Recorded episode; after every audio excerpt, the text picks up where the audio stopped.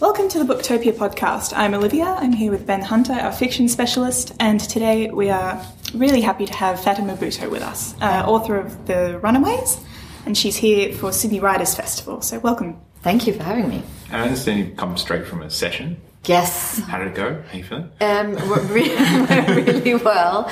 Um, it was the first of the Sydney Writer Festival sessions. I've got another one tomorrow, and then the closing on Sunday. Excellent. Um, do you want to introduce us to The Runaways, which um, Olivia and I have been reading and absolutely um, devouring and enjoying? The Runaways is a novel about what people don't understand about radicalism, but more specifically, what they don't understand about the radicalized. And it follows the stories um, of several characters, but the three main ones are Sunny, who is from an Indian background but has grown up in Portsmouth, England. Um, Monty, who is the son of a very wealthy businessman in Karachi, and Anita Rose, who lives in Karachi too, but on the other side of the city from Monty and has a very different vantage point.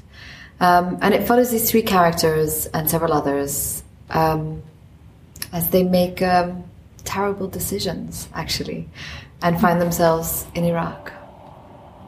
I think every good story starts out with characters making terrible decisions. But, um, it's interesting. We were talking um, with an earlier who came in, an author who came in earlier today about how um, fiction is kind of a, the big cultural touchstone for a lot of cultures um, reading and experiencing different cultures to them.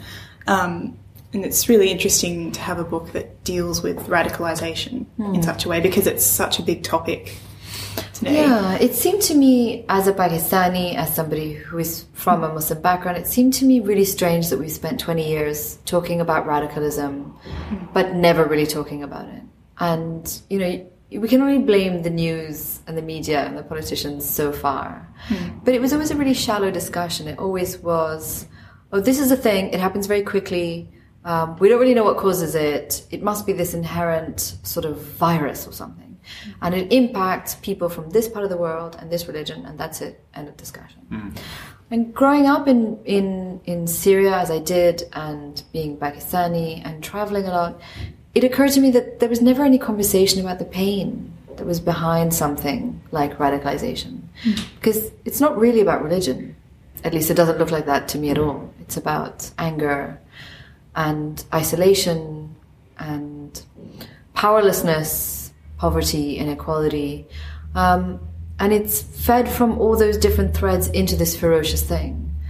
But if you even look at the sort of recent testimonials of people who have run away and joined things like Daesh or ISIS, they don't really have a religious understanding at all. They don't have a religious background. It's a very Chinese whispers version. It really is. Um, that was one of the things that struck me reading um, Sunny's chapters in particular, um, with the character Oz, his cousin, who was the mm-hmm. one doing the radicalizing. And, you know, I just felt so awful for Sunny reading him trying to find Yeah. some kind of meaning. And he was going to mosque and he was praying and Yeah.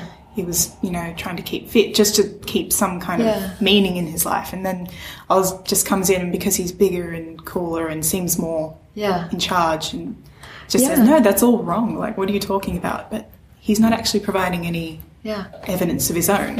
Hmm. Well, it's like any grooming, isn't it? It's, Yeah. Yeah, It, and you as a reader, you kind of go down the garden path with Oz. and You Yeah. can see where it's all going. Yeah, exactly. And I think that there is something seductive about the the pitch, you know. And if we don't acknowledge that, we can't really understand why so many people are vulnerable. Hmm. And the pitch is seductive because it says, "Oh, you don't you don't feel like you belong where you are. You don't feel like anyone respects you. And this life you have is not really a dignified, honorable life, is it? Hmm. And you know, you can't have it here because they don't accept you and they'll never accept you, but we will. And not only will we accept you, but we will make you a leader amongst men. And if you're an isolated young person, if you're a lonely young person, that's incredibly seductive. Yeah, definitely. So you said that um, in an interview recently with Mm. The Guardian that this is the book that has your heart. So, do you want to explain, ex- expand on that a little? Yes, it was in a way the hardest of any of the books I've written because it it's a topic that nobody wants to talk about, but that's all around us that we can't avoid. Yeah, it's just they don't want to talk about it until it's Gone. some, until something's happened. yeah, exactly. And when something terrible happens, we have this this cycle that repeats, which is sort of shock, outrage, condemnation, and then amnesia. And and it's always a, also it's always a conversation. If anyone sort of poses it as a conversation, it always comes from one perspective. It's never, you know, it it never really asks the questions that you need to ask. Why would somebody? I mean, if we look at the recent attacks in Sri Lanka, you know, two of those bombers came from wealthy backgrounds. The father was a, a, a well-known businessman. They studied abroad. You know, um, one of the gentlemen, I think, they said was a student in England and then was radicalized in Australia. But why would someone with all that opportunity turn against the world? You know, why would someone like that? And we don't ask that question. We just we say, "Oh God, it's awful and it's terrible," and then we put our heads in the sand. And I think, I think, if we look at the causes of radicalization, it's it's really there's so many millions vulnerable to it. It's not just about being Muslim anymore. It's you know white supremacists, hmm. it's right wingers, it's people who have this strange nostalgia for a time that never existed. You know what's Brexit and things like that. It's the same hmm. sort of symptom of feeling that something has been taken from you and you would do anything to get it back. Yeah. This just ties in perfectly with the kind of the whole theme of Sydney Writers Festival of you know lie to me like the lies we tell ourselves in order to live. Yes. It's really fascinating. I think we, in a way it's it's so universal, isn't it? Everyone is sort of living in the web of a constructed series of lies. And that's where the pain comes from, I think. Um, I don't want to spoil this Yeah. um, really engaging novel, um, but there there is um, at some stage um, within the action Yeah. a a character comes to be a a reformer. uh, Oh, yes. put, Okay. and Yeah. is, is is is reaching out and is is putting themselves out as um, a, a changed person Mm-hmm. and as a um, um, a shining light to others. Yeah. Um, and you get to see the radicalized Yeah. um, having their reaction to that. Um, how how did you did you enjoy uh, sort of crafting that bit? And, and, and is that something that Yeah. um, is that a is is this a phenomenon in the in the reformer community? If, if there is a community Yeah. um, that you've sort of dived into, tell us Um, about that. That was a really great way of not giving any spoilers away. I'm Oh, impressed. yeah. Um, yes, I mean, I think it's it's very much mirrored in real life. There is this sort of weird sub subset of people um, who I think have understood that there's not really any glam in in the radical side, but there's a whole lot of attention, money, uh, opportunity, and volume on the other side. And you know, you have a lot of these characters who have presented themselves as um, reborn again radicals, and it it's a kind of charlatan character to me. So when I was writing that character, not to give away the spoilers, in the Runaways, I was sort of thinking about people I've heard and people I've seen and this kind of phenomena of ex-Muslims or you know these sort of rabid atheist types. Hmm. And I think I think we live in a world where people are hungry for information and people are hungry for conversation. And I think it's perfectly possible to have conversations that don't involve denigrating other people or wounding other people. Um, and that subset doesn't do that. They're kind of really into the wounding of other people, and it and it becomes um, it becomes a position based not on opposition, but really based on offense and insult. And so I was thinking of that kind of phenomena. Um, and also, when I was writing The Runaways, I had so much more in about that character. Like, I wrote an entire TED talk that he Oh, gives. because it's that kind of world, isn't it? It's like exactly the forum you think might have you in to be like, everything I know about bomb making, but like now I have an orphanage. And, um, and I had that same character as well. I had pages of him like tweeting at Trump. Um, I had to take it out because it was a bit too funny, um, misplaced. But I think it's a really unusual character because it's not a character that says, "Look, I, I've learned something from this trauma that I've endured, and I want to help other people." The position is rather, "Oh, I've seen the light. um, I'm amazingly clever, and everyone else is backwards, and I'm here to tell you exactly how. It's a native informer kind of character. So yeah, it was actually quite fun to write that one. Um, uh, the festival we've um, uh, we've been chatting um, off mic, if you will, Mm-hmm. Yeah. um, about how um, how we're enjoying the festival Yeah. and um, uh, the fantastic characters that are sort Oh. coming out. Um, who are you enjoying? What are you reading at the moment? Oh. Um, what's getting you excited? Um, I'm really looking forward to hearing Rachel Kushner speak. Yes. I just love all of her novels. Um, I, I wouldn't even say I have a favorite because they're all my favorites, but I did really love The Mars Room. So I'm looking forward to hearing her speak. Um, I'm reading Elaine Castillo, who I'm talking with at the festival. She wrote America is Not the Heart. Um, and that's a really, it's a really tightly constructed, funny and original story, and so I'm really enjoying that. Um, I've just picked up a huge bag of loot from from the festival. Good. Um, I picked up this poetry collection called The Lost Arabs, which I'm really looking forward to reading. Oh yes, I've seen this. It's Yeah, it looks really good. And then, um, uh, what else did I get? I got, um, is it called Lot? The Bryan Washington set of stories. I'm ignorant.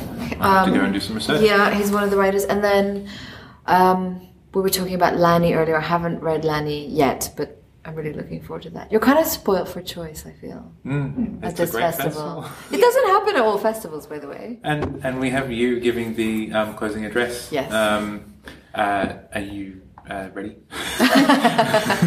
Um, you know, I, I asked Max Porter, who did the opening, I said, Oh, how long? One of three. Yeah, one of three. I said, How long did you work on your speech? And he's like, What do you mean? I just went and did it. And I thought, Oh, God. Um, so no, I've, I've written mine. Um, it is ready. Oh, But- good. yeah. but, but it's still in that stage where you kind of want to, you're tempted to tweak and add mm-hmm. things. And, mm. But, anyways, I'm going to be talking about post truth mainly. Oh, very good. And, and what post truth looks like coming from the non Western world. that sounds very exciting for that. I'm really interested in in the Runaways in mm. that not opposition, but like this mm. contrast between West, the mm-hmm. West, and the East, I mm-hmm. guess, or non-Western. Yeah. it's probably a better way to say it. Um, particularly in the ways that um, culture is consumed by both sides in terms of non-Western like consumption of culture. Like Sunny, to go back to that character, he's he loves Frank Ocean and Yeah. like just all of the characters are constantly taking things in. Like Anita Rose is Yeah. obsessed with all of the Bollywood actresses, and I just found that such an interesting way to Yeah. examine the tensions between Mm-hmm. cultures. I mean, um, in one breath, Sunny is Yeah. you know being radicalized against the West, but then he's still Yeah. so in love with the culture on some level. Yeah, I think Sunny is an interesting case because he exists in the West, but he has that experience that I think a lot of um, immigrant families might have, um, which is that you you feel you belong and you feel this is your country until someone tells you it isn't, and that's a profound shock. And and then you build this kind of romantic idea of the country your family left. And then that becomes for a while the place in your, your mind and your imagination where you would be fully accepted. And you go there and you find that you're not really accepted there either because they see you as a foreigner. And I think in some ways our consumption of culture mirrors both those experiences, whether we're migrants or not migrants, whether we're East or West, all the time. Um, actually, the book that I'm working on next is a nonfiction book about global pop culture. So I've got a lot of thoughts about this at the moment. But but I think our references are, thanks to connectivity and thanks to the internet, um, are such a mishmash. And in some ways that's wonderful because you have access to this world that you can't physically touch or be a part of. But I think it brings with it its own tensions. How do you absorb that into a lived experience that is different? Um, and Sunny is, is, as you said, Sunny is one character that does struggle with that, that can't quite negotiate place and culture and his own politics of being. I think Anita Rose does a better job of it. Monty probably does a better job of it too, in a weird way. Love it. Um, in the um, spirit of um, connectivity Mm-hmm. and um, and culture as well, um, with um, everything that is is changing in the way um, our, our big social media platforms are changing the way they do things. Um, we're changing legalities around things, how things work, um, and there's a lot more. It seems to be a lot more educated discourse around um, how this stuff is working and how it's particularly affecting young people.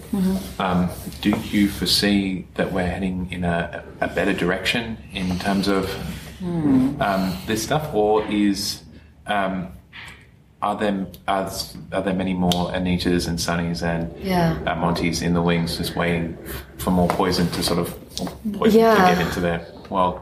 I think I would say it's kind of the latter, actually. I mean, again, just to go back to the real world, after the Sri Lanka attack, Sri Lanka did a blanket ban on social media, trying to limit, well, more attacks or more violence or the spread of information. And I remember reading that and thinking, but it's too late. What are you going to do? I mean, okay, you close Facebook, so what? People have email, people have WhatsApp, people have, you know, all these online forums and portals and um, and platforms that it doesn't really matter if you close Twitter. That it's already out. You know, it's like trying to stop a contagion that's in every home and in every place. And I mean, in Pakistan, we have the same kind of phenomena sometimes. You know, if there's going to be, if there's a sensitive day or something has happened, and the government wants to sort of shut it up, they'll do the same sort of thing in a in a slightly cruder way. They'll just close down um, the internet.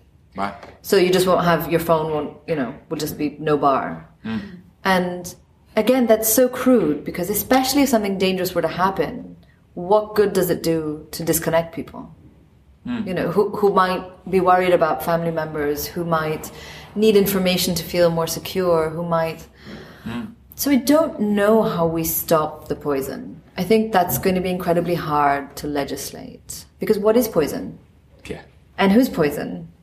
Um, you know, again, we were just talking earlier, and I was telling you about um, a question I had at the end of my session where somebody stood up and asked a really strange question about refugees. And the question was basically, you know, how do we stop aid agencies like the UN funding terrorists with billions of dollars? And I, when I was asked the question, I, I sort of like, what? And the woman said, yeah, it's a fact. A Fact. And I said, but I said, according to who? You know? And she said, it's a fact. It's a fact. It's a well-known fact. And I, I know it takes some courage to stand up and ask a question in a public forum. So you never want to say, oh, be quiet. You're not making any sense. Yeah. You know, but at the same time, I said to her, I said, well, you know, I'd be really careful with that word because it means something. And I've never heard of what you're saying, and I've been to camps and I've sat and talked to refugees, and so mm. I, that's not a fact, you know. How do we stop that? So when you start to legislate the internet, are you going to be closing down poison that someone else has poisoned, but allowing your own?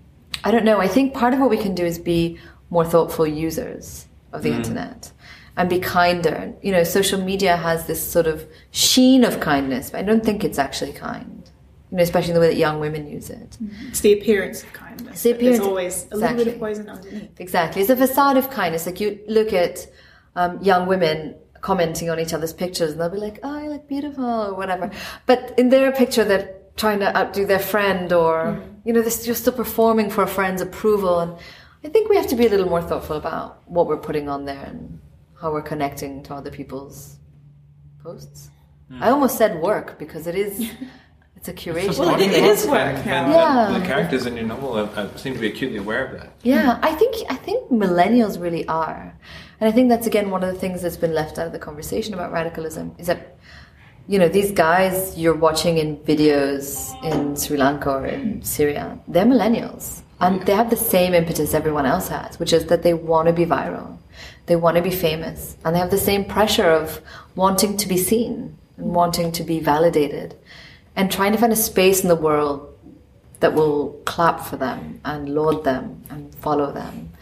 And that's an incredible pressure to put on anyone, but add violence to it, you know. And we see the same thing. I mean, look at Christchurch, you know. It's the same impetus that that makes a, a man put a body camera in when he's about to go murder um, a mosque of people. Wow. Yeah.